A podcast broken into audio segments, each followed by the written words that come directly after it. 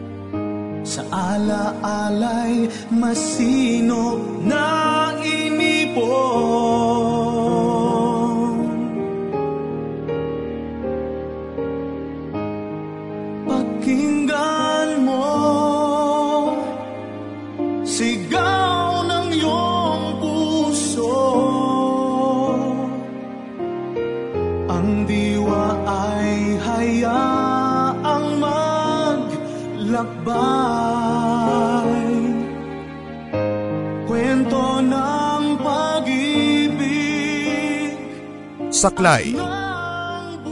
Sa tuwing naririnig natin ang mga salitang ito, ay isa lamang ang agad na pumapasok sa ating isipan.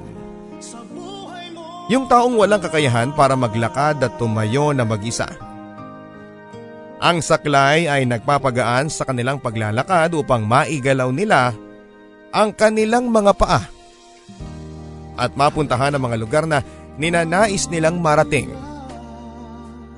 Sa ating buhay ay meron din tayong tinatawag na saklay. Sila ang taong nagiging sandigan natin sa tuwing tayo ay nahihirapan at katuwang natin sa mga pagsubok na ating kinahaharap. Ngunit paano kung bumaliktad ang mundo? At ang dati naging saklay mo ay ngayon ay naging pasan mo. Gagawin mo nga din ba ang lahat ng ginawa niya para sa iyo o siya na lamang ang hahayaan mo? Paano mo nga ba ito gagawin kung nasanay kang siya ang iyong sandalan? Ikaw ka barangay. Sino nga ba ang itinuturing mong saklay ng iyong buhay? Isang panibagong kwento ng pag-ibig, buhay at pag-asa. Ngayong araw ang ating mapapakinggan. Ako ang inyong si Papa Dudut at ito ang Barangay Love Stories. Dear Papa Dudut Ako nga pala si Bernard o mas kilala sa pangalang Buknoy. Hanggang ngayon ay akin pa rin nagugunita ang araw na umalis si kuya para makipagsapalaran sa ibang bansa.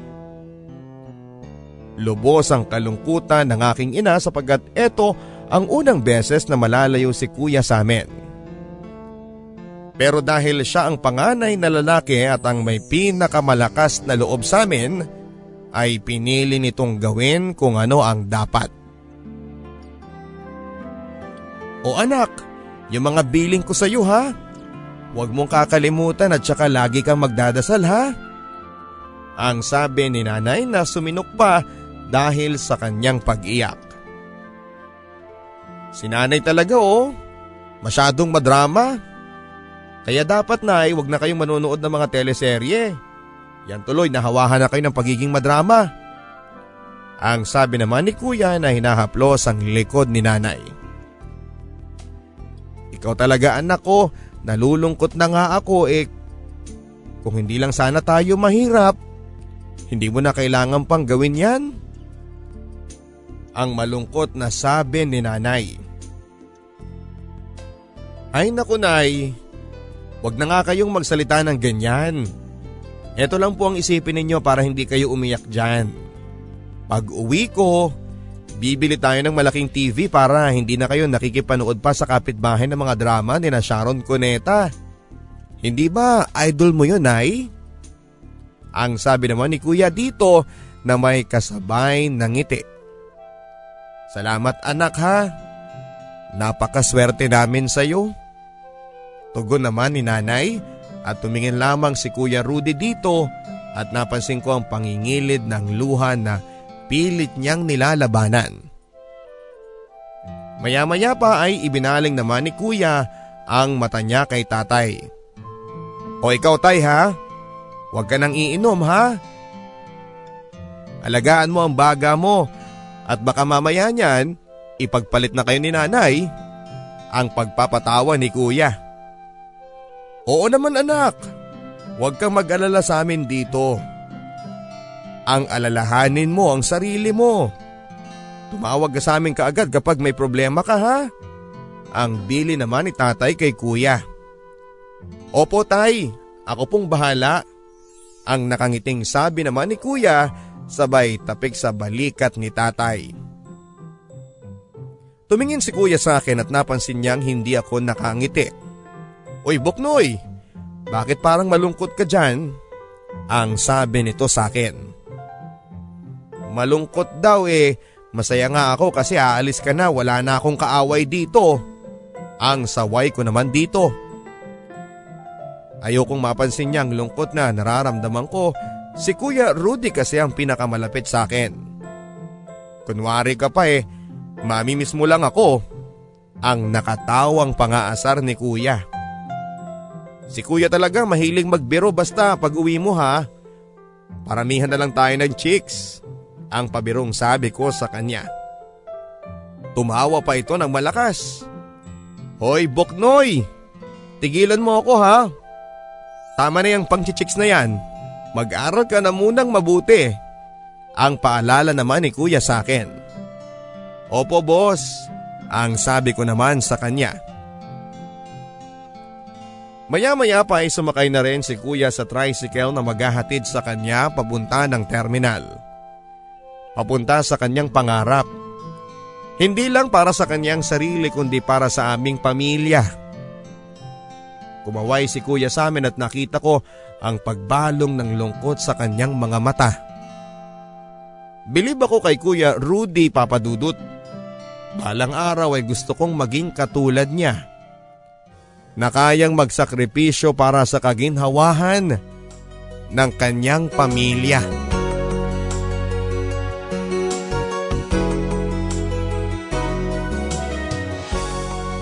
Apat kaming magkakapatid papadudot. Si Ate Leia ay may asawa na at siya ang panganay namin. Nasunod naman ni Ate Lorna at halos limang taon din ang agwat naming dalawa. At ako naman ang bunso.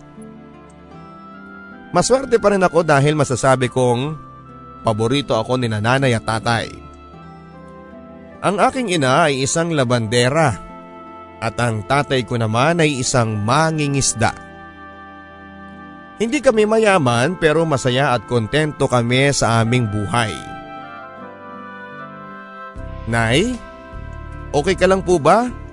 Ang tanong ni kuya kay nanay na noon ay mukhang pagod at nanghihina. Ayos lang anak, medyo madami lang kasi yung nilabhan ko. Kina Madam Perla eh. Dumating kasi yung mga anak niya na nag-aaral sa Maynila kaya eto, medyo masakit ang likod ko. Ang sabi ni nanay at lumapit si kuya at inabot ang 20 pesos na hawak niya. Nagtanggal po kami ng damo sa likod ng bahay nila Robert, Nay. Yung kaklasikong mayaman. Yung anak ni Ma'am Garcia. Kasama ko si Manong Tupe at nakita ko siya kanina habang papauwi na ako galing ng eskwela. Ang sabi ko tutulungan ko siya tapos yun, inabutan po niya ako ng 20 pesos. Ang sabi ni kuya na halatang tuwang-tuwa. Ang galing mo talaga anak. Sige itago mo yan at para sa iyo yan ha. Para mabili mo yung ibang mga pangangailangan mo sa eskwela. Ang sabi naman ni nanay. Ngumiti si kuya at kinuha ang kamay ni nanay at nilagay ang 20 pesos. Nay, sa inyo po talaga yan. Nakita kong wala ng bigas. Idagdag niyo po yan para makabawas naman sa gastusin ninyo sa bahay at sa aming magkakapatid. Ang sabi ni kuya kay nanay. Napangiti si nanay. Anak salamat ha. Tugon ng aking ina.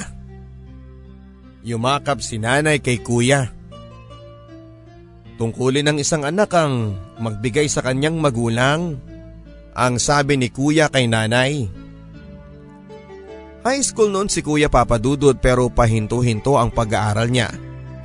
Yan ay dahil minsan ay kailangan niyang isang tabi ito para lang makatulong sa bahay. Lalo na kapag walang kita si tatay sa pangingisda at si nanay naman ay walang labada. Kung ano-ano ngang mga diskarte ang ginagawa ni kuya para lang mag-abot kina nanay. Hoy Boknoy! Hanggang ngayon hindi ka pa rin nagpapalit ng bag mo? Kawawa ka naman. Pulubi ka talaga. Ang pangaasar ni Nestor sa akin. Nasa ikaapat na baitang na ako noon at kahit gaano kahirap ay pilit pa rin itinataguyod ni nanay at tatay ang aming pag-aaral. Ito lamang daw ang tanging maipapamana nila sa amin pag sila ay namayapa na. Wala kang pakialam. Inggit ka lang kasi matibay tong bag ko. Ang sabi ko naman sa kanya. Matibay? Baka wala ka lang talagang pambili kasi mahirap lang kayo. Patuloy na pang-aasar nito sa akin. Ano bang pakialam mo? Kung mahirap ako. Ang mahalaga nag-aaral ako at ikaw, batugan ka, ang bawi ko naman sa kanya. Pustahan tayo, hindi ka makakagraduate ng elementarya. Magagaya ka kay Kuya Rudy mo na 20 anyos na, pero first year high school pa lang. Mga pulube, patay gutom. Ang sabi nito sa akin sabay nagtatawanan sila ng kanyang mga kasama.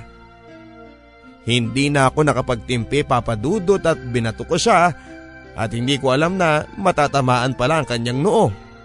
Humagulhol ito at tumakbo palayo kasama ang kanyang mga kaibigan. Pagkarating ko ng bahay ay nakita ko si kuya. Kuya, bakit ang aga mo? Tanong ko dito. Bok, ano ba ulit yung ginawa mo? Ang sabi nito sa akin. Laking pagtataka ko papadudod kung ano ang tinutukoy ni kuya.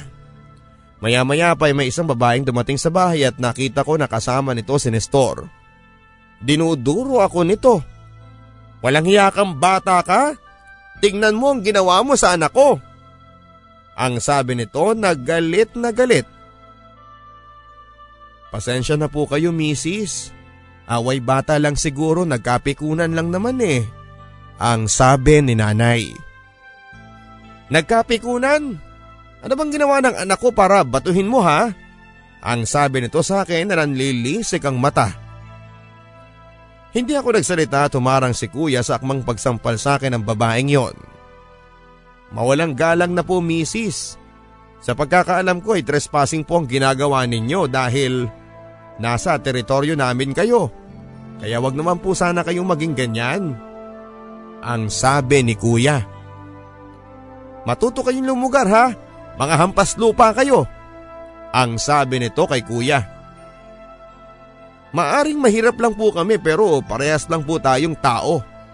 At wala po kayong karapatan na gawin sa amin ng ganyan. Kilala ko po ang kapatid ko at hindi siya gagawa ng mali kung hindi siya ginawa ng masama. Kaya misis, makakaalis na po kayo. At sa susunod po na mangyari po ulit ito, ako na po mismo ang magdidisiplina sa kapatid ko. Ang sabi ni kuya. Lumabas na ang babaeng yon habang nanlilisik ang mata. At ikaw namang bata ka, kahit na ano pang gawin sa'yo, mali pa rin ang manakit ng kapwa. Ang pangaral ni kuya sa akin. Opo kuya, ang sabi ko dito. Malaki ang pasasalamat ko kay Kuya Papadudot dahil muli na naman niya akong pinaglaban sa kasamaan.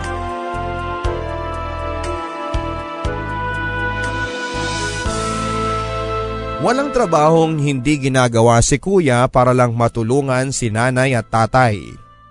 Nagbebenta siya ng pandesal sa tuwing madaling araw at estudyante naman sa umaga at sa gabi naman ay nagtitinda ng balot at chicharon. Minsan pa nga ay sumasideline din siya sa construction. Kaya naman madalas ay makikita ko na lamang yan na nakahiga at malalim ang iniisip. Alam kong nahihirapan si kuya pero ni minsan ay hindi ko siya narinig na magreklamo. Kuya, okay ka lang ba? Ang tanong ko dito. Ngumiti ito sa akin. Wala naman akong dahilan para hindi maging okay, hindi ba? Ang sabi naman ito. Muli na naman itong humiga sa duyan na nakasabit sa may ilalim ng punong mangga at nagpatingala sa langit. Kuya, ano po bang pangarap mo? Ang tanong ko sa kanya. Hindi ito tumingin sa akin kaya pinili kong umupo na lamang sa tabi niya upang mas maging malinaw sa akin ang mga magiging sagot niya. Alam mo Bok, yung pangarap ko eh simple lang naman. Yung makatapos ng pag-aaral at makahanap ng magandang trabaho para matulungan si nanay at pati kayo ay makapagtapos kayo ng pag-aaral? Ang sabi naman ni kuya. Narinig ko ang malalim nitong paghinga at ramdam ko ang pagod niya sa trabaho pero bilib ako sa kanya. Dahil hindi niya iniinda ang lahat ng pagod at puyat para lang sa amin. Eh kuya, yung para sa sarili mo, ano bang gusto mo? Ang patuloy kong pag-usisa kay kuya. Ah para sa akin, wala. Siguro kapag magkakapamilya ako, gusto ko yung simpleng buhay lang. Hindi naman ako maghahangad ng sobrang yumaman eh. Okay na sa akin yung kahit papaano may ipon at makakapaghablot kapag may kailangan. Ang sagot nito sa akin. Eh pero kuya, sa hirap ng buhay natin, sa tingin mo magagawa mo kaya ang lahat ng yan? Ang tanong ko sa kanya. Bok, habang may buhay may pag-asa. Walang imposible sa lahat ng pangarap natin sa buhay basta magdasal lang tayo sa Diyos at magsumikap ka. Ang sagot nito sa akin. Hindi ko alam papadudod kung saan nanggagaling ang lahat ng mga sinasabi ni kuya dahil kung tutuusin ay kahit na anong gawin niyang trabaho ay para bagang hindi naman natatapos ang problema namin sa pera. Ikaw ba? Ano bang pangarap mo? Ang tanong naman ito sa akin. Ako kuya, um, gusto kong yumaman para makabili ako ng kotse, ng malaking bahay at makakain ng mga masasarap. Ang sinserong sabi ko sa kanya.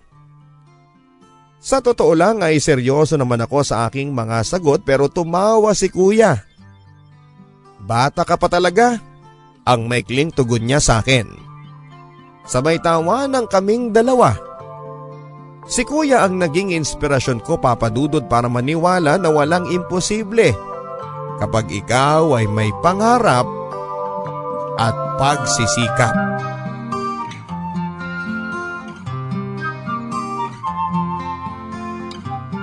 Rudy!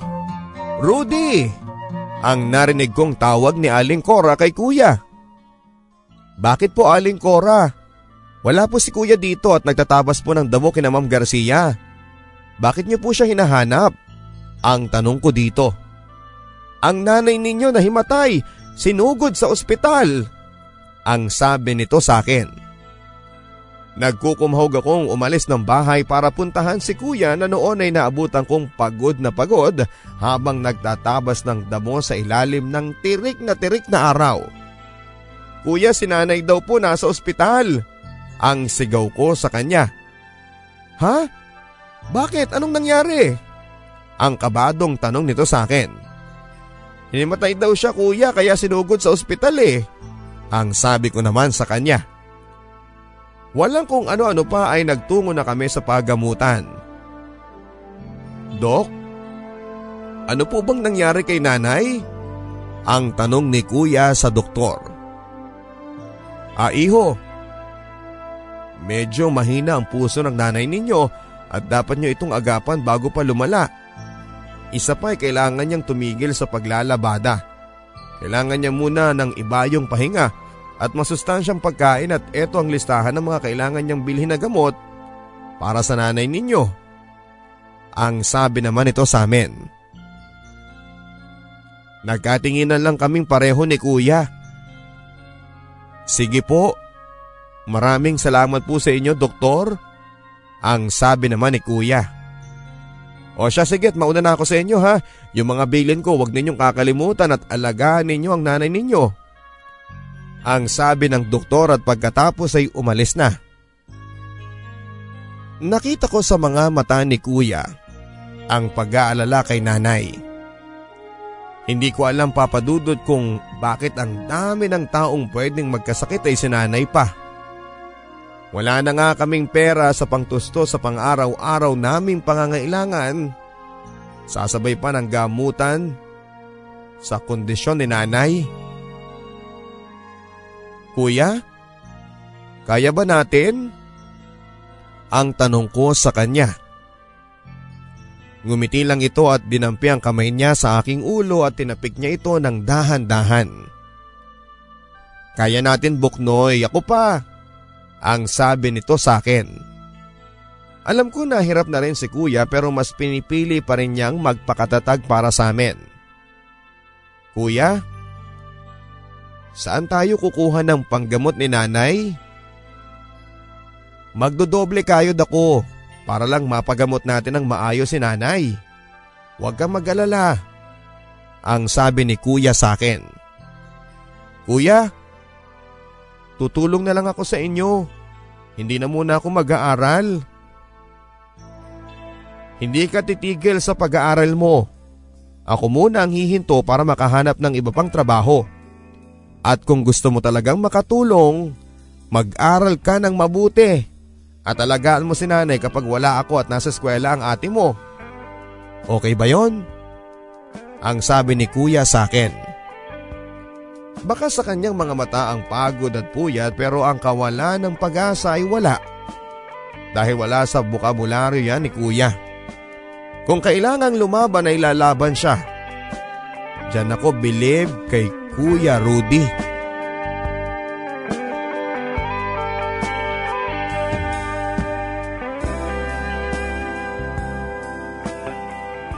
madalas na akong maiwan sa bahay papadudot. Tagabantay ni nanay at tagalinis na rin ng bahay. Ang ate Leia ko naman ay minsan lang ding makadalaw kay nanay dahil sa hirap din sila sa pamasahe na sa kabilang bayan pa manggagaling. Si Kuya Rudy naman ay hindi ko na nakikitang pumipirme sa bahay. Lagi na lang itong wala at nasa kanyang trabaho. Kuya, Baka naman ikaw ang magkasakit niyan. Ang sabi ko dito nang minsang makita ko siyang papasok sa trabaho at hindi na kumain at uminom lang ng isang baso ng tubig. Ako magkakasakit. Superman ata itong si kuya mo. Ang sabi nito. Tumigil na sa pag-aaral si Kuya Rudy para lang mas matutukan niya ang kanyang pagtatrabaho.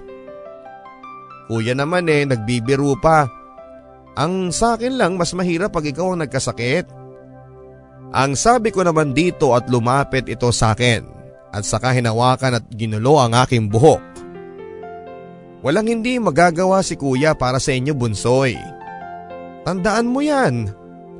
Ang mga salitang yon ni kuya ang halos dumurog sa aking puso. Paano na lang kapag wala na si kuya? Siguro ay mas mahihirapan kami na hindi ko alam kung ano ang isasagot sa kanya nang sa ganun ay maibsa naman ang pagod niya. Kuya promise, mag-aaral po akong mabuti. Ang sabi ko dito at ngumiti si kuya nang abot hanggang tenga. Ayan, ganyan nga. Yan lang naman ang nais ko na marinig sa iyo eh. Dapat ganyan lagi. Nako, mas gaganahan ako magtrabaho niyan eh. Ang sabi niya sa akin. Oo naman kuya.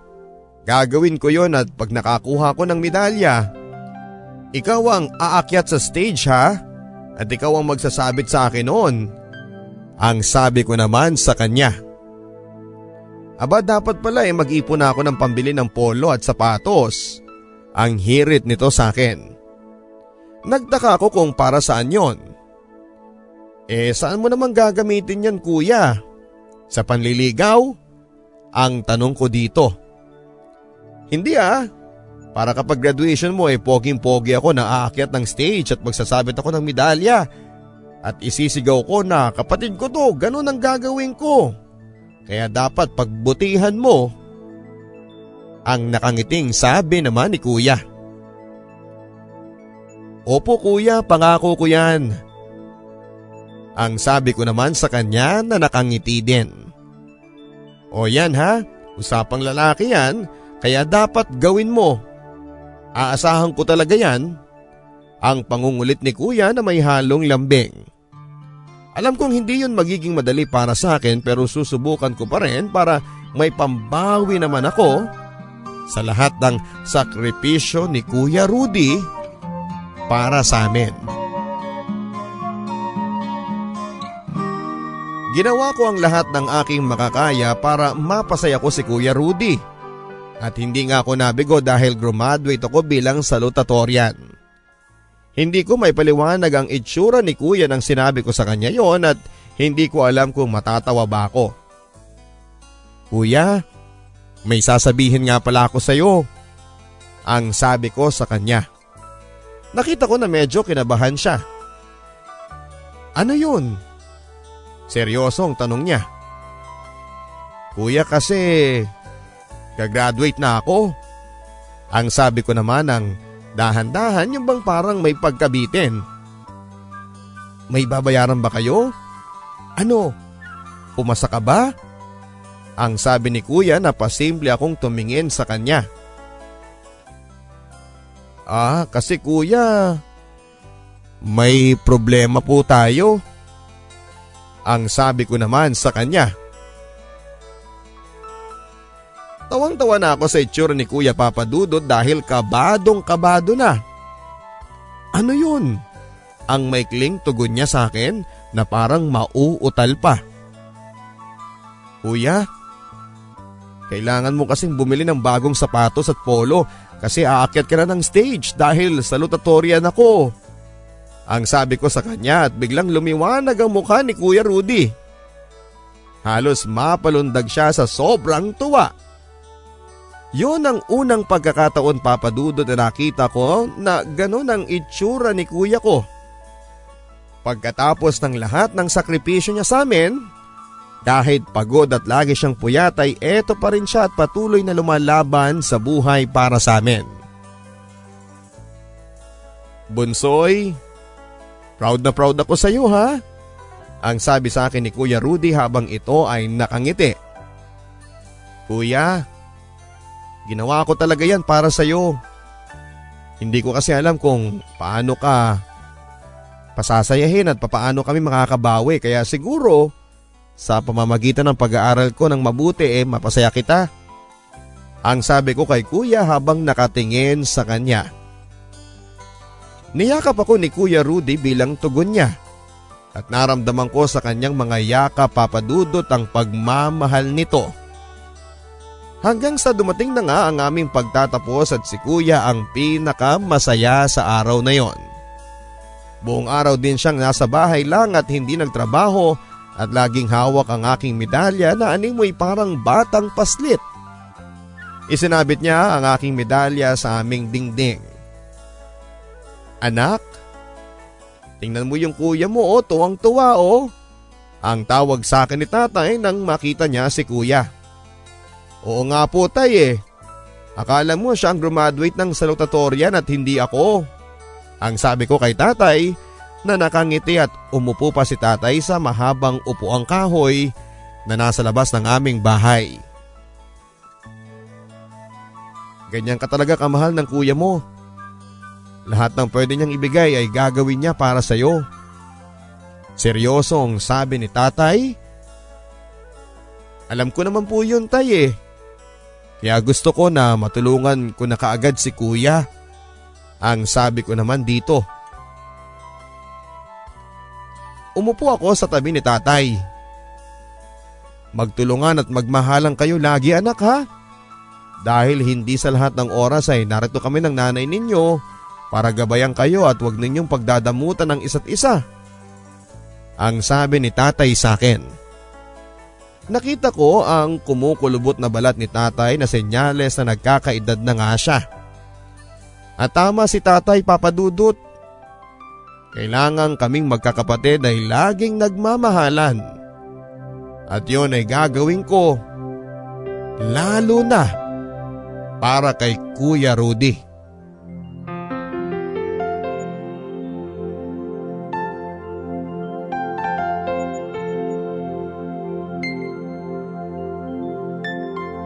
Mabilis na lumipas ang panahon papadudot. At ilang taon na nga lang ay makapagtatapos na ako ng high school. Si kuya ang naging abala sa lahat. Hanggang sa isang pangyayari sa aming buhay, ang muling sumubok sa aming pamilya. Masaya kami nagkwekwentuhan noon kasama si nanay, tatay, ate Lorna at kuya Rudy. O anak, ano bang gustong kurso mo na kunin sa pagkukulehiyo mo? Ang masayang tanong ni tatay habang patuloy sa pagsubo. Ah, gusto kong maging isang guro tay. Tapos magpapagawa ko ng sarili kong eskwelahan para sa mga kabataan na walang kakayahan na makapag-aral. Ako mismo ang tutulong sa kanila. Ang sagot ko naman kay tatay. Maya-maya pa ay nagsalita naman si nanay. Aba, maganda yan anak. Sosuportahan ka namin at huwag kang mag-alala. Kami ang bahala sa iyo. Igagapang natin ang pag-aaral mo. Ang sabi ni nanay na halata sa tono ng boses niya ang pagkasabik sa plano ko. O ikaw Lorna, anong plano mo? Tanong naman ni kuya kay ate na kanina pang tahimik at parabang walang ganang kumain. Um, ano yun kuya? Ang sabi niya na halatang malayo ang kanyang iniisip. Ang sabi ko anong pangarap mo? Yung plano mong kunin pagkatapos ng high school ninyo ni Boknoy. Ang sabi ni kuya. Halos sabay na kami ni ate dahil pahinto-hinto siya sa kanyang pag-aaral dahil lagi na lang nababalitang nakikipagbarkada. Kaya si kuya na mismo ang dumisiplina sa kanya. Ah, kuya, kung ano lang ang kunin ni Buknoy eh, ganoon na lang din ang kukunin ko? Ang malumanay na sabi ni ate Lorna. Lorna, may problema ka ba? Ang tanong ni tatay sa kanya. Noon naman ay napansin ko ang pagbalong ng kalungkutan sa mga mata ni ate. Tay? Tay kasi po eh. Bigla na lang humagulhol sa pag-iyak si ate. Kahit kami ay hindi namin alam kung ano ba at bakit siya nagkaganon. Anak, eh ano bang nangyayari? May kaaway ka ba? May nang api ba sa'yo? Sige na sabihin mo sa amin. Ang pilit na pagtatanong ni nanay at napasing ko sa tono ng kanyang boses ang sobrang pag-aalala. Nay? Nay kasi po, buntis ako nay. Umiiyak na sabi nito. Hindi ko alam kung bakit nagawa ni ate yon at kung bakit nagpadala siya sa kanyang kapusukan na hindi man lang iniisip ang estado ng aming pamumuhay. Anak, paano mo nagawa sa amin to? Pilit namin kayong iginagapang para makapag-aral tapos ganito ang nangyari. Ang pagbubulyaw na sabi ni tatay. Sorry tay, hindi ko po sinasadya. Ang sabi naman ni ate habang umiiyak. Hindi sinasadya Lorna? Naririnig mo ba yung sinasabi mo? Ang sabi naman ni Kuya Rudy. Halata mo sa kanya ang bigat ng kanyang nararamdaman. Siguro nga ay si Kuya ang may pinakaapektadong damdamin sa lahat dahil alam kong may malaki siyang pangarap para sa amin. Sino ang ama niyan? Ang tanong muli ni kuya. Kuya kasi hindi niya inaako ang pinagbubuntis ko. Umalis na siya. Iniwan na niya kami ng anak niya. Ang sabi ni ate kay kuya. Iyak pa rin siya ng iyak noon papadudot at hindi ko lang talaga alam kung paanong nagawa ni ate sa amin yon. Wala na talaga tayong magagawa, nandyan na yan. Biglang humina ang boses ni kuya. Marahil ay nalungkot lang siya sa mga nangyari. Bakit ganun papadudot? Sa tuwing sumasaya kami ay lagi naman agad na nabibigyan kami ng pagsubok. Kailan ba matatapos ang aming paghihirap? Walang araw na hindi ko nakitang balisa si kuya.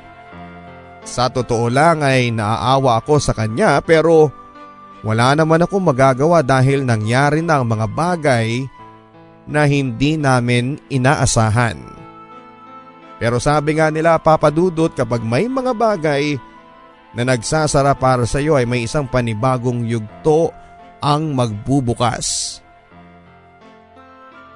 Habang nakaupo ako sa labas ng aming bahay, sa may kawayang upuan na ginawa ni tatay na nagsilbing tambayan namin, nilalasap ang paghaplos ng hangin sa aking pisngi. Natanaw ko ang mga ngiti ni kuya sa hindi kalayuan at kumakaway ito sa akin. O kuya, Anong meron? Tanong ko sa kanya.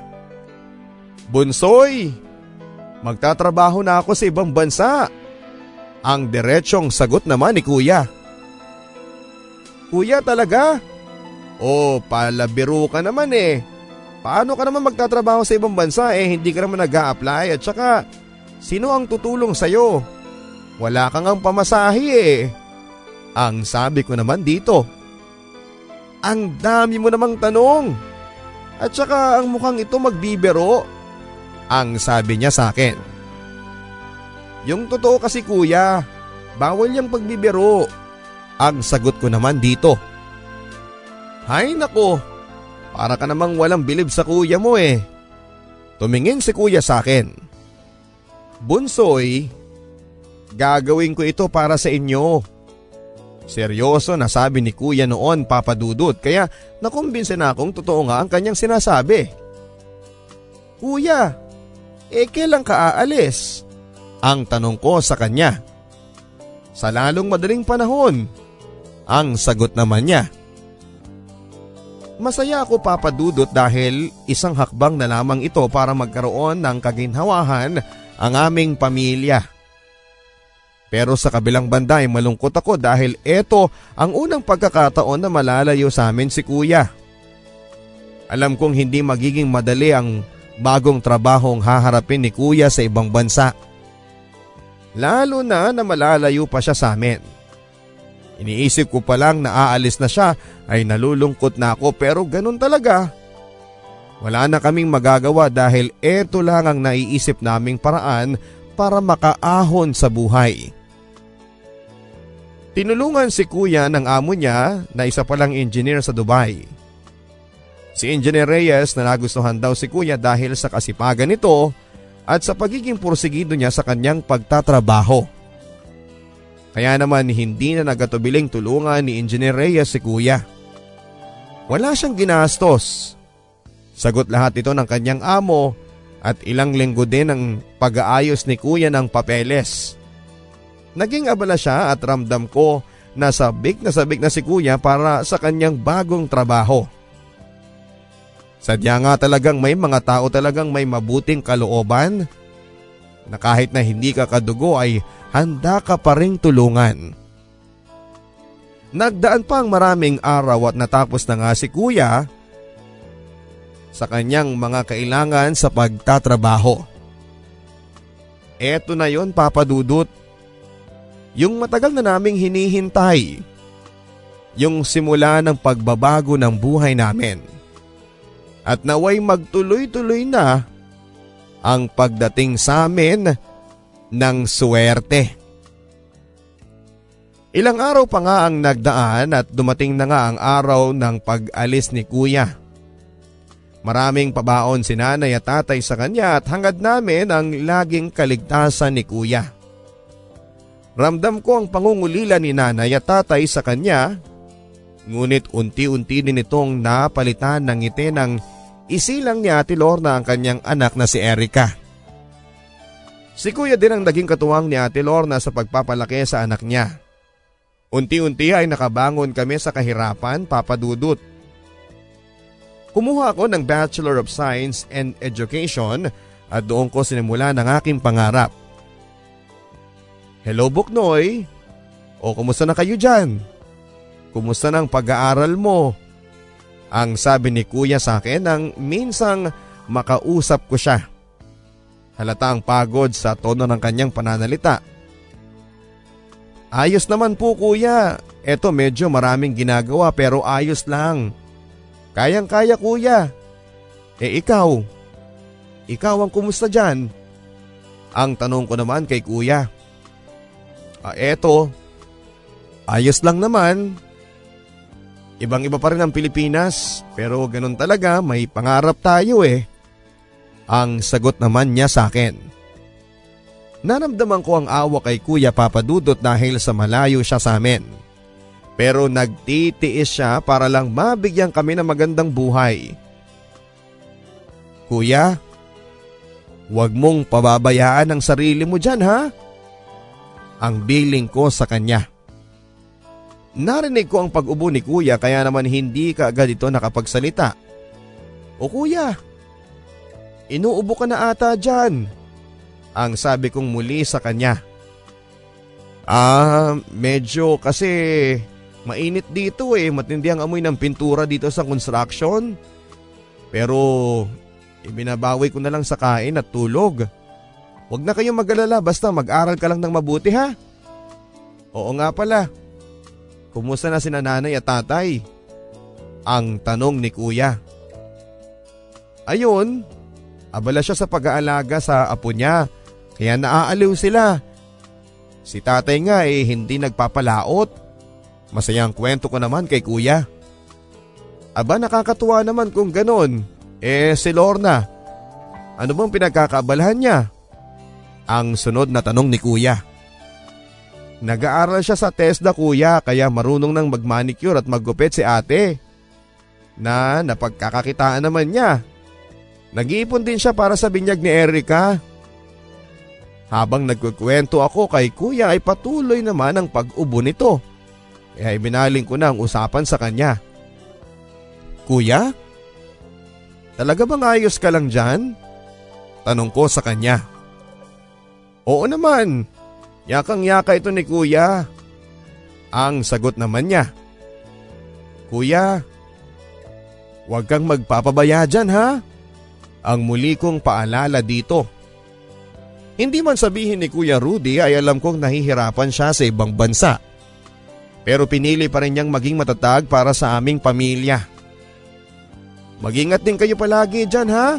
At si nanay at tatay aalagaan ninyong palagi. Ang pag-aalala naman ni kuya sa akin. Oo naman kuya. Kahit na hindi mo sabihin yon eh ginagawa namin.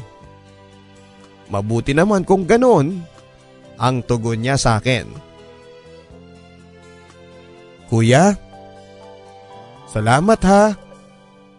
Ang sabi ko sa kanya papadudot. Salamat? Eh para saan? Ang pagtataka ni kuya. Salamat kasi narito ka lagi. Ikaw ang dahilan ng magandang buhay namin. Samantalang ikaw, nagsasakripisyo at nagpapakahirap para sa amin? Ang madamdaming sagot ko kay kuya. Halos mapaiyak na nga din ako papadudod sa mga sinabi ko pero ang salamat ay hindi sapat para sa mga sinakripisyo niya para sa amin. Kaya dalian mo na para makauwi na ako at ikaw naman ang manlilibre sa akin. Ang pabirong sabi ni kuya. Medyo matagal pa si kuya sa Dubai pero gagawin ko ang lahat ng aking makakaya para mapasaya ko naman ang aking ang aking si Kuya Rudy.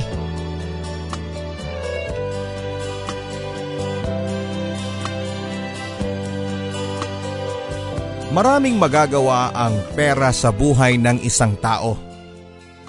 Kadalasan na ito ay makakatulong para mabili mo ang lahat ng material na bagay at ang lahat ng pangangailangan mo sa buhay. Pero minsan kapag hinayaan mong pera ang magpatakbo ng buhay mo, ay maaring pagsimulan ito ng mga bagay na maaari mong pagsisihan balang araw. Tatlong taon na lang sana ang kontrata ni kuya sa Dubai pero dahil sa kagustuhan niyang maipaayos ang aming bahay ay nag-extend siya sa kanyang kontrata. Nagbago ang buhay namin. Ang mga dating pagkain at material na bagay na noon ay akala namin ay hanggang sa imahinasyon na lamang ay nakuha namin sa pamamagitan ni kuya. Binusog niya kami sa mga bagay na ipinagkait sa kanya ng tadhana at malaki ang pagpapasalamat namin sa kanya. Nagbago ang lahat papadudot, pati na rin ang samahan namin ni kuya. Sa totoo niyan, papadudot ay hindi ko na gaanong natutukan ang aking pag-aaral dahil sa ako ay nabarkada at nagkaroon ng bisyo. Marahil ay ito ang isang bagay na maling na idulot ng pera sa akin. Alam ko naman kasing andyan lang si kuya na natutulungan ako kahit na ano pang mangyari. Kampante ako na hindi ko man matapos ang pag-aaral ay may pera naman si kuya. Hello Buknoy, kumusta na kayo dyan? Ang tanong ni kuya nang matsyempohan niyang hindi ako abala sa barkada. Ayos naman kuya. Ah kuya, may babayaran nga pala kami na limang libo ha. Ang agad kong bungad sa kanya. Limang libo? Naku, malaking halaga yan boka. Eh para saan ba yan? Ang tanong niya sa akin. Kuya, para sa defense namin. Kailangan ko na kasi bukas eh. Ang sabi ko dito. Bumuntong hininga si kuya. Bukas na kaagad? Eh wala pa kasing saho dito eh. Pwede bang sa next week ka na lang magbayad? Ang sabi naman niya sa akin. Next week? Nakakahiya naman kuya. Ako na naman ang mahuhuling magbayad niyan eh. At saka graduating na ako. Ang sabi ko naman sa kanya.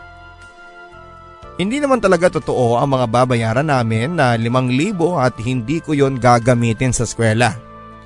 Ipanglilibre ko lang yon sa mga kabarkada ko at hindi naman siguro masama ang mag-enjoy paminsan-minsan. Ganun ba? O sige, eh gagawan ko ng paraan bunsoy. Ang sabi sa akin ni kuya. Salamat kuya ha. Sige may gagawin pa ako eh. Ang paalam ko dito. Hindi pa tayo nagkwekwentuhan ng matagal eh. Ibababa mo na kaagad ng telepono. Mamaya mo na lang gawin yan. Ang paglalambing ni kuya sa akin. Kuya hindi pwedeng ipagmamaya ko na ito eh para sa thesis namin ito. Ang sabi ko pa sa kanya. Kahit na ang katotohanan ay pupuntahan ko lang sina Marlon para uminom. Ganun ba? O sige at uh, hindi na nga niya na ituloy pa ang sasabihin dahil binaba ko na ang telepono. Ang problema kasi dito kay kuya ay nagiging sentimental. Sa bagay ay tumatanda na siya. Magmula noon papadudot ay unti-unti na ring nalayo ang loob ko kay kuya. Naisip ko nga kasing andito naman ang aking mga barkada para punan ang kanyang presensya. Akala ko'y wala nang magbabago. Hanggang sa dumating ang pangyayaring gugulantang sa aming buhay. Isang hapon habang abala si nanay sa pag-aalaga kay Erika ay may isang tawag mula sa ibang bansa. Anak, hawakan mo muna si Erika at ako na lang ang sasagot at baka ang kuya mo na yan, ang sabi sa akin ni nanay. Mabuti na nga lang at siya na ang nagpresentang kumausap kay kuya. Dahil ayaw ko naman talaga itong kausapin. Hello? Magandang umaga po. Ang narinig kong bungad ni nanay sa kabilang telepono. Maya-maya pa ay nagsimula ng tumulo ang mga luha ni nanay. Ilang sandali pa ay natapos na rin ang usapan at lumapit siya sa akin. Nay, ano pong nangyari? Ang pag-aalalang tanong ko. Anak, ang kuya mo kasi na aksidente. Nadaganan siya ng mabigat na bagay at tumama raw ito sa kanyang paa. Ang umiiyak na sabi ni nanay. Alam ko na ang ibig sabihin nito at tapos na ang maliligayang araw ko. Ha? Eh paano nangyari yun? Bakit kasi hindi nag-iingat si kuya? Ang sabi ko kay nanay. Anak, kawawa naman ang kuya mo. Isang linggo daw na oobserbahan ang kuya mo at iuuwi na muna rito sa Pilipinas. Ang sabi ni nanay. Napabuntong hininga ako papadudot sa dami ng pwedeng mangyari ay ganun pa. Paano na niyan magtatrabaho si kuya? Paano na ako makapag-aaral kung nandito na siya? Dalawang taon pa ako bago makagraduate dahil sa mga nabagsak kong subject tapos ay ganito pa ang mangyayari. Hay nako, paano na tayo ngayon yan, Nay? Kung nandito na si kuya, ang sabi ko kay nanay. Anak, kung paano ang ginawang pagtulong ng kuya mo sa atin sa loob ng halos limang taon, ay gagawin din natin sa kanya. Ang sabi naman ni nanay. Sa tagal ba naman na hindi ko nakikita si kuya at medyo hindi na rin nakakausap ay hindi ko na alam kung paano ko siya muling pakikitunguhan. Nagdaan pa ang mga araw papadudot at naiuwi na nga si kuya dito sa aming probinsya. At ang laki ng pinagbago ng itsura ni kuya. Nangayayat siya at mukhang nadagdagan ng sampung taon ang kanyang edad. Naputol ang kanyang kanang paa. Dahilan para hindi na ito makalakad pa. Nahabag ako sa aking kapatid papadudod pero marahil ay ganon ang kapalaran niya. Si nanay ang siyang nagalaga kay kuya samantalang ako naman ay napilitan ng humanap ng part-time job nang sa ganoon ay makatulong ako sa aking pag-aaral. Buknoy, pasensya ka na ha kung nahihirapan ka ngayon dahil sa akin. Ang sabi ni kuya nang minsang makita akong balisa habang inihahanda ang kanyang pagkain sa lamesa na nasa tabi niya. Huwag mo nang alalahanin yan kuya. Wala na tayong magagawa, andyan na eh. Ang sabi ko naman dito. Tinapik niya ang balikat ko. Galingan mo bunsoy ha? Ang sabi ni kuya at ngiti lang ang naging tugon ko sa kanya. At ramdam kong napansin ni kuya ang pagiging mailap ko sa kanya magmula nang siya ay dumating. Siguro ay hindi na ako sanay sa presensya niya at isa pa, dahil sa kanya ay nahihirapan ako ngayon sa pagtatrabaho kasabay ng pag-aaral. Akala ko ay hanggang doon lang ang papasanin kong paghihirap pero hindi pala papadudot.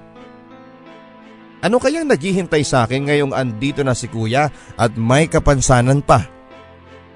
Paano na kami nitong muling babangon kung ang tanging pinagkukunan namin ng pag-asa ay napilayan pa.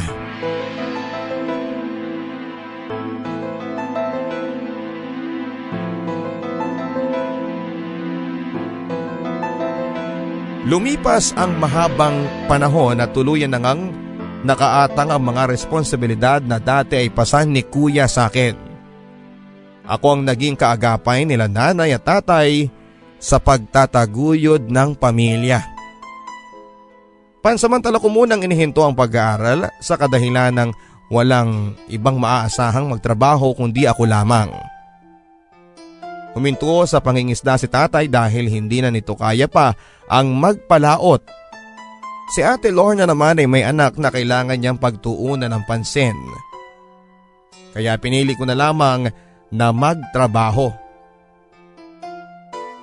Wala din kasing naipon ang aking mga magulang dahil naubos din sa pagpapagawa ng bahay ang lahat ng pinapadala ni kuya.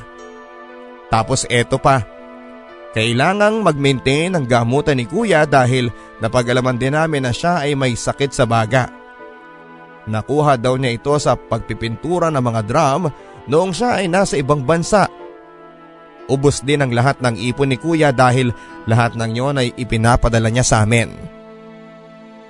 Ang hirap ng ganito papadudot. Nagtatrabaho ka na walang nakikita para sa sarili mo. Dahil napupunta halos ang lahat ng ito sa bahay at gamutan ni kuya. Pati na rin sa gamot ni nanay at tatay na parehas na tumataas ang presyon, hindi ko na alam ang dapat kong unahin. Isang gabi umuwi ako ng lasing sa aming bahay. O bakit ngayon ka lang? Ang tanong ni kuya na gising na pala. Mga bandang alas dos yon ng madaling araw. Ah, wala naman kuya. Nag-happy-happy lang. Ang sagot ko naman dito. Naku baka naman mapadalas na yan ha. Ang sabi naman niya sa akin. Hindi kuya, ngayon lang talaga.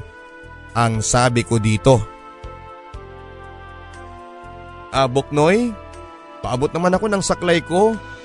Ang sabi nito sa akin at lumapit ako sa kanya at inabot ang saklay niyang nahulog pala sa ilalim ng kama.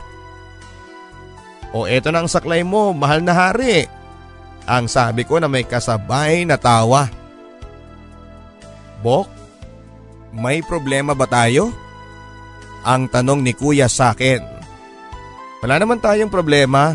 Ang maikling tugon ko na walang kagana-ganang makipagkwentuhan at dramahan sa kanya. Kasi napapansin ko balisa ka at may mabigat na problema. Ang sabi naman ito sa akin. Ang dami mong drama kuya. Matulog ka na lang at baka mapuyat ka pa tapos eh magkasakit ka na naman. Ang dami na namang magiging gastos dito niyan. Ang sabi ko sa kanya. Bok pasensya ka na kung nahihirapan ka na sa akin ha. Ang sabi ni kuya at nakita ko ang kalungkutan sa kanyang mga mata. Kuya matutulog na ako. Kailangan ko pang magtrabaho bukas. Ang sabi ko dito. Sige bunsoy. Ang sabi niya. Nainis ako kay Kuya Papadudot dahil kung hindi dahil sa kanya, hindi kami magkakaganito. Hindi ako mapapagod sa pagtatrabaho at habang tumatagal ay lalo kong nararamdaman ang aking pasan. At habang tumatagal ay mas lalo kong kinamumuhian si Kuya Rudy.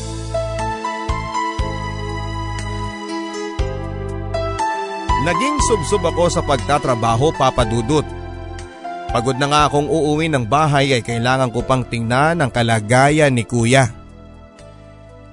At kapag sinusubok nga naman talaga ng tadhana ay gagawa ito ng mga bagay na hindi mo alam kung susukuan mo na.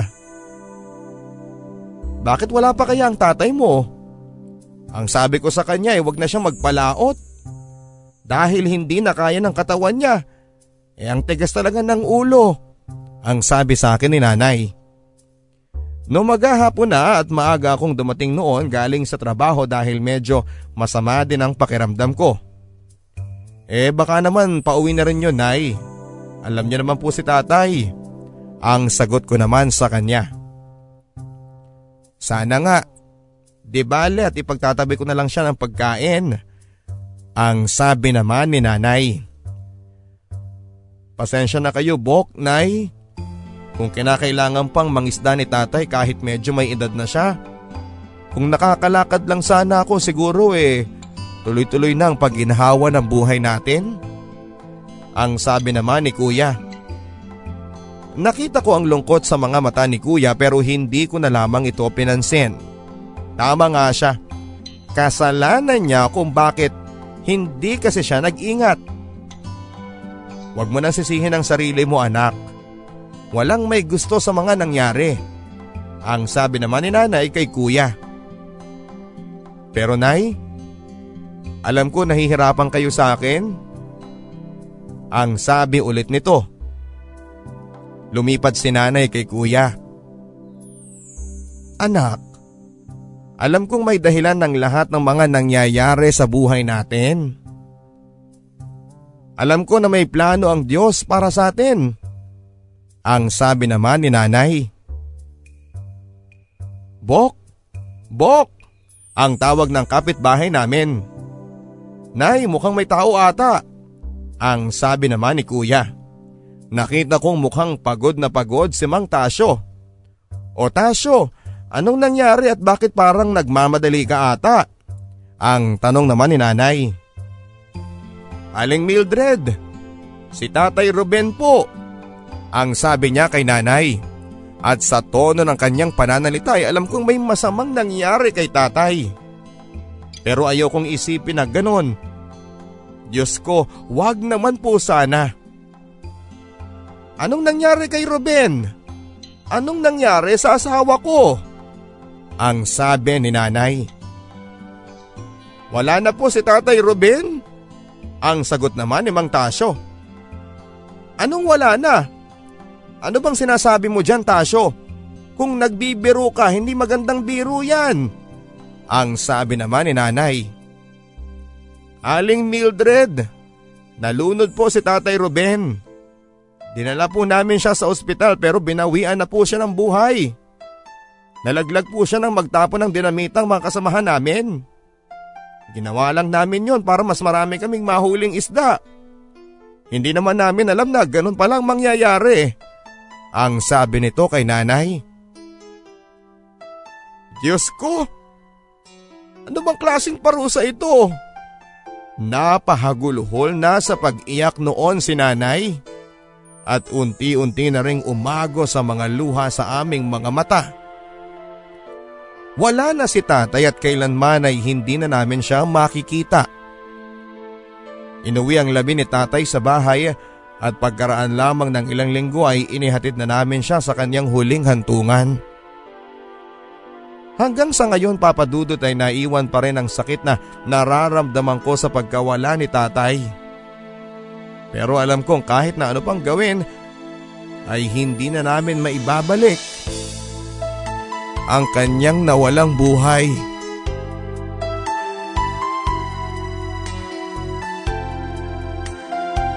Sa pagkawala ni tatay ay marami ang nagbago sa aming buhay. Hindi na namin may babalik pa ang dating saya ng aming tahanan. Mas lalong naging pasaning ko ang aking pamilya lalo na si kuya. Buti na lamang at nakahanap na rin ng makakatuwang si Ate Lorna sa kanyang buhay kaya naman hindi na sila namamalagi sa bahay kasi kung nagkataon papadudod ay mas marami akong dapat na asikasuhin. Nagtrabaho ako bilang crew sa isang fast food chain at naging call center agent din tuwing gabi. Pagod na pagod na nga ako at sa bahay ay ako pa rin ang gagawa ng lahat ng mga gawain. Dahil si nanay ay tuluyang nanghina sa pagkawala ni tatay. Wala pang pagkain? Ano ba klaseng buhay to? Dumating ako sa bahay ng gutom pero wala namang ulam o kahit na kanin. Anak, bumili ka na lang ng lutong ulam para hindi ka na magluto. Ang sabi ni nanay sa akin.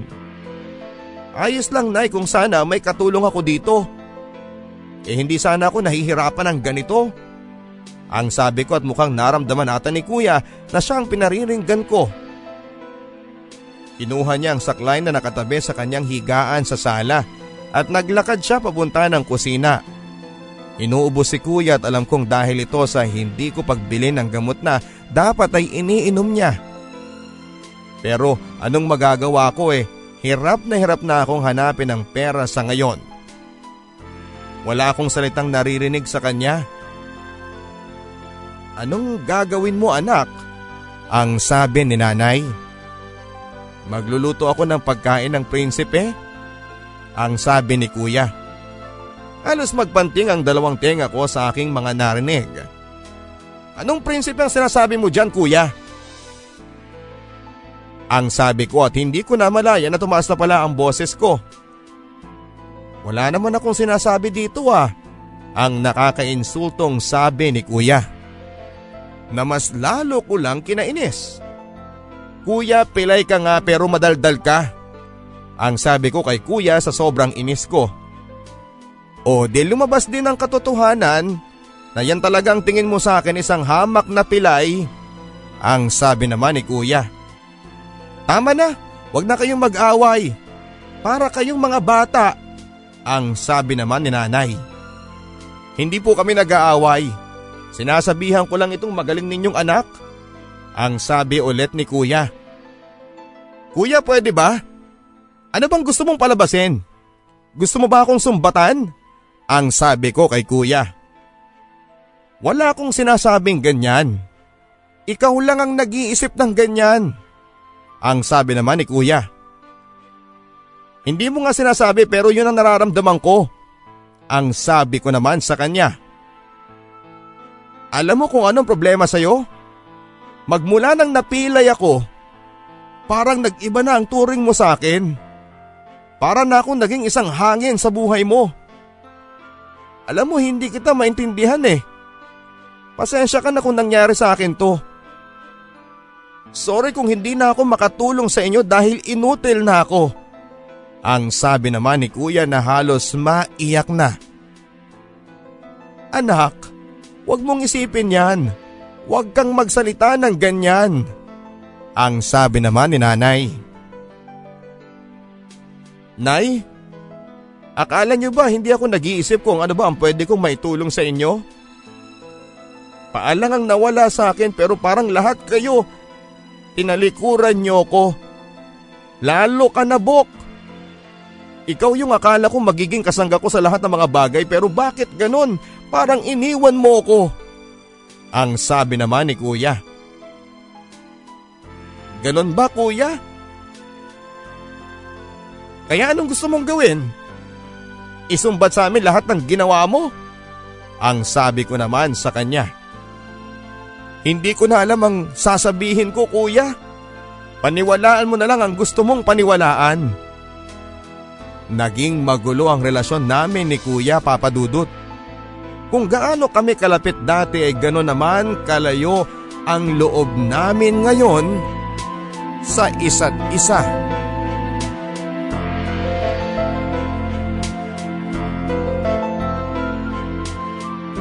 Gumising ako kinabukasan papadudot at hindi ko nakita si kuya sa kanyang higaan. Kaya naman nang makita ko si nanay na nasa aming balkonahe at nagkakape ay agad ko siyang tinanong. Nay, nasa na po si kuya? Ang tanong ko dito. Tumingin siya sa akin.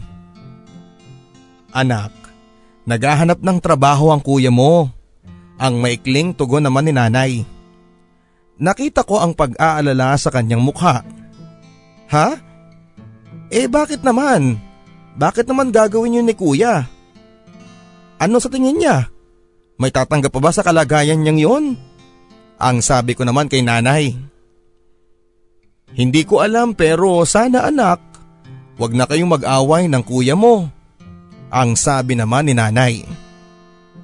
Hindi ko alam papadudot kung ano ang tumakbo sa isip ni kuya pero kahit papaano ay meron sa puso ko ang nag-aalala sa kanya. Naglalakad na ako papunta ng opisina nang makita ko si kuya. Nakaupo sa may overpass. Nagtitinda ng dyaryo, battery, charger ng cellphone at kung ano-ano pa. Pinagmasdan ko si kuya sa malayo habang hindi niya ako nakikita. Maya-maya pa ay nakita ko ang isang lalaking dinudugasan siya. Hoy Pilay, Ibibigay mo ba yung pinagbentahan mo o tatanggalin namin yung isa mo pang paa? Ang narinig kong sabi niya. Maawa na kayo. Kailangan ko pong kumita. Ang sabi naman ni kuya. E paano ba yan? Kailangan ko din ng pera. Ang sabi ng isang lalaking malaki ang katawan, balbasero at matangkad sa kuya kong hindi makatayo at hindi makalaban. Ibigay mo na kasi pilay.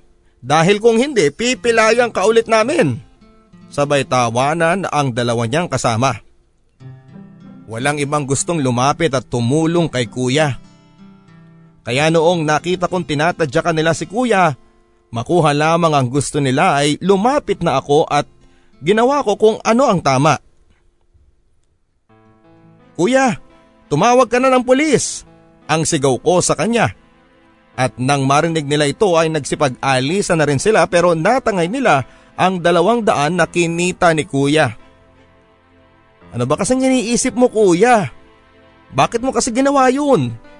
Ang tanong ko dito habang hingal na hingal at nagmamadaling iligpit ang paninda ni kuya. Wala kasing may gustong tumanggap sa akin eh. Kaya naisipan kong gawin ito. Tinawagan ko yung katrabaho ko dati at pinautang niya ako ng puhunan. Nagpatulong na rin ako sa mga kapitbahay natin para naman matulungan nila akong mamili. Ang sabi nito sa akin. Kuya naman kasi, hindi mo naman kasi kailangan gawin yan.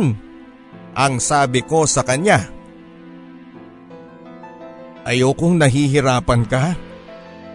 Ang maikling tugon ni kuya sa akin.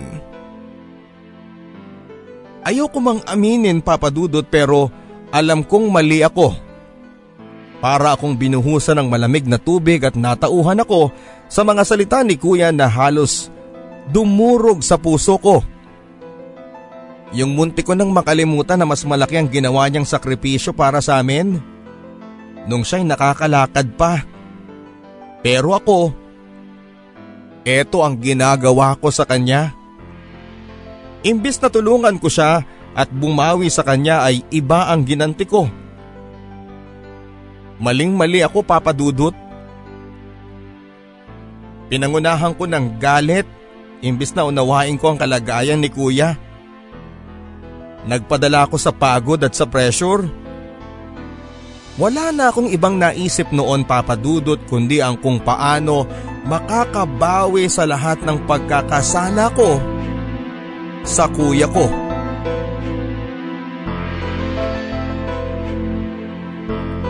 Nagsimula kaming intindihin at ibalik ang pagsasama namin ni kuya. Ako ang nagsilbing saklay niya sa lahat ng mga nais niyang gawin. Gaya na lamang ng pagtayo ng maliit naming negosyo.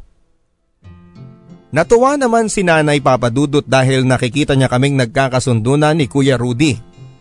Matapos noon ay balik na rin ang dati niyang sigla at ang sabi pa nga ng doktor noong pina-check up namin si nanay ay higit pa daw na kailangan ni nanay ang pag-aalaga ng kanyang pamilya at makitang masaya lang ang mga taong nakapaligid sa kanya para hindi madagdagan ang kanyang stress. Kuya, Patawarin mo ako kung naging duwag ako. Ang sabi ko kay kuya nang minsang makausap ko siya. Tahimik si kuya at gaya ng dati ay malayo ang kanyang iniisip. Wala na yun. Tapos na yun, Bok. Kalimutan na lang natin. Ang sabi ni kuya sa akin. Nakaramdam ako ng inis sa aking sarili at bakit ganon ang nagawa ko sa kanya. Lumuhod ako sa harap ni kuya at tumulo na ang luha kong kanina ko pang pinipigilan. Anong ginagawa mo, Bok? Ang sabi ni kuya na pilit akong pinapatayo. Kuya, sorry kuya. Patawarin mo ako kuya. Ang sabi ko sa kanya na iyak na ako ng iyak noon papadudot. Bigla ko kasing naalala lahat ng mga masasayang nakaraan namin ni kuya.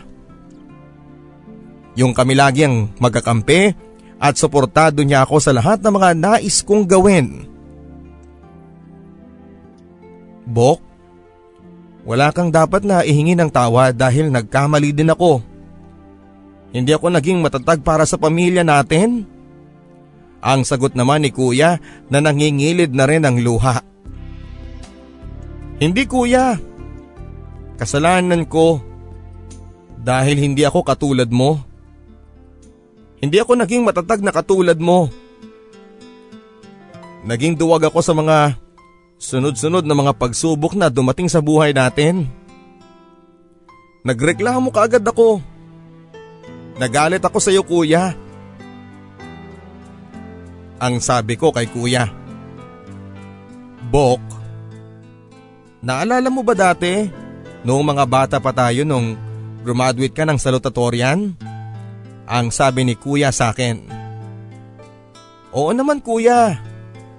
Tandang tanda ko pa na napilitan kang bumili ng bago mong damit at sapatos kasi ikaw ang magsasabit ng medalya sa akin. Ang sabi ko kay kuya. Alam mo Bok, pagkatapos noon ay iyak ako ng iyak sa CR ng eskwelahan ninyo.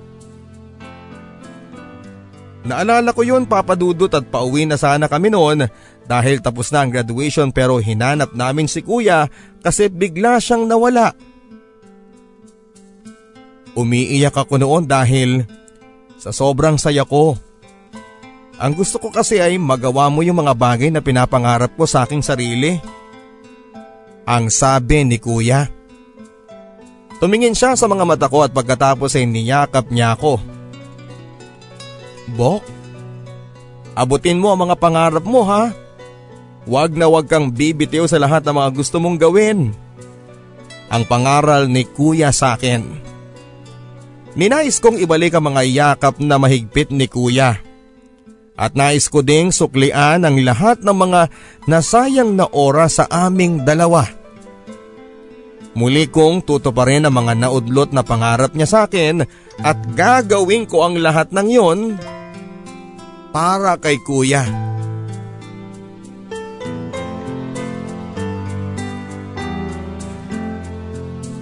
Nagsikap ako papadudot at nang ako naman ay makaipon ay bumalik ako sa pag-aaral gaya ng sabi ni kuya. Marami ang nagbago sa buhay namin at marami akong natutunan sa mga problemang kinaharap ng aming pamilya. Nagdaan pa ang maraming taon at eto ako ngayon, isang ganap ng guro at isang din sa isang universidad sa Masbate. At may sarili na ring pamilya at may dalawang anak. Lagi kong sinasabi sa mga anak ko na mahalin nila ang isa't isa at huwag silang magpapabaya sa pag-aaral dahil eto lamang ang maipapamana namin sa kanila. Si nanay ay 70 years old na sa ngayon at sa awa naman ng Diyos ay malakas pa rin ang pangangatawan. At alam ko na kahit na hindi na kami magkakasama ngayon, nila kuya at tatay ay binabantayan nila kami mula sa langit. Tama kayo mga kabarangay sa mga narinig ninyo. Wala na po si Kuya Rudy. Nagkaayos kami at kahit papaano ay nabawi naman namin ang mga nawaglit na panahon na kami ay magkasama. Pero pagkalipas ng dalawang taon ay binawian din siya ng buhay.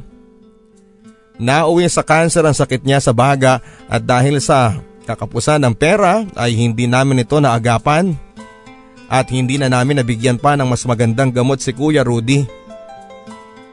Magkaganon pa man ay buhay na buhay pa rin ang aking alaala papadudot ang lahat ng pangaral ni Kuya sa akin. Lahat ng mga pinagsamahan at pinagdaanan naming dalawa. Siya ang nagsilbing saklay ko para ipagpatuloy ko ang aking pangarap.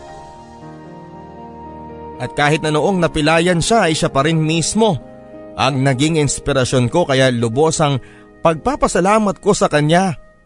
At tatanawin kong malaking utang na loob pa rin ang lahat kay kuya. Kung nasaan man siya sa ngayon.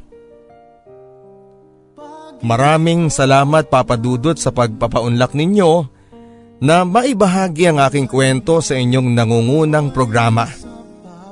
Naway maging inspirasyon ng aking buhay nang sa ganoon ay pahalagahan natin ang mga taong handang magsakripisyo para sa ating ikakabuti. At handang maging saklay natin upang tulungan tayong tumayo at bumangon na muli.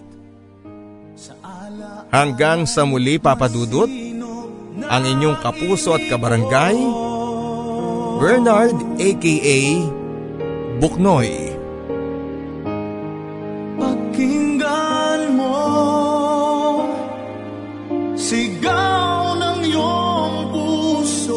Sa dami po ng mga problema sa mundo kabarangay, madalas ay gusto nating sukuan ang lahat ng ito. Ngunit lingid sa ating kaalaman na may mga taong handa pa ring tumulong sa oras ng ating pangangailangan. Handang magsakripisyo sa oras ng pagkabigo at handang ibigay ang kanilang sarili para sa ating ikakabuti. Sila ang ating tinaguriang saklay sa ating mga buhay na nagsisilbing katuwang natin sa lahat ng bagay. Mapilayan man tayo dahil sa paulit-ulit na pagkakamali ay nariyan pa rin sila upang maging kanlungan at katuwang sa pagtungo sa ating mga mithiin. Naway pahalagahan natin ang mga ginawa nila para sa atin at huwag tayong makakalimot para magpasalamat sa kanila. Ang liham na inyong napakinggan ay muling isinalin para sa radyo ni Marie Eden Soriano. Ang ating theme song na pinamagatang Ala-Ala ay inawit naman ni Maestro Jimmy Horado. I-download ng libre ang episode na ito sa Barangay Love Stories Podcast. Para malaman ang paraan ng pagda-download ng libre, hanapin po ang www.gmanetwork.com slash BLS Podcast Guide para sa kompletong detalye. Ang Barangay Love Stories ay napapakinggan sa buong Pilipinas sa pamamagitan po ng mga Barangay FM stations nationwide. At sa abroad sa GMA Pinoy TV. Ako po si Papa Dudut sa mga kwento ng pag-ibig, buhay at pag-asa. Dito sa Barangay Love Stories. Sa puso mo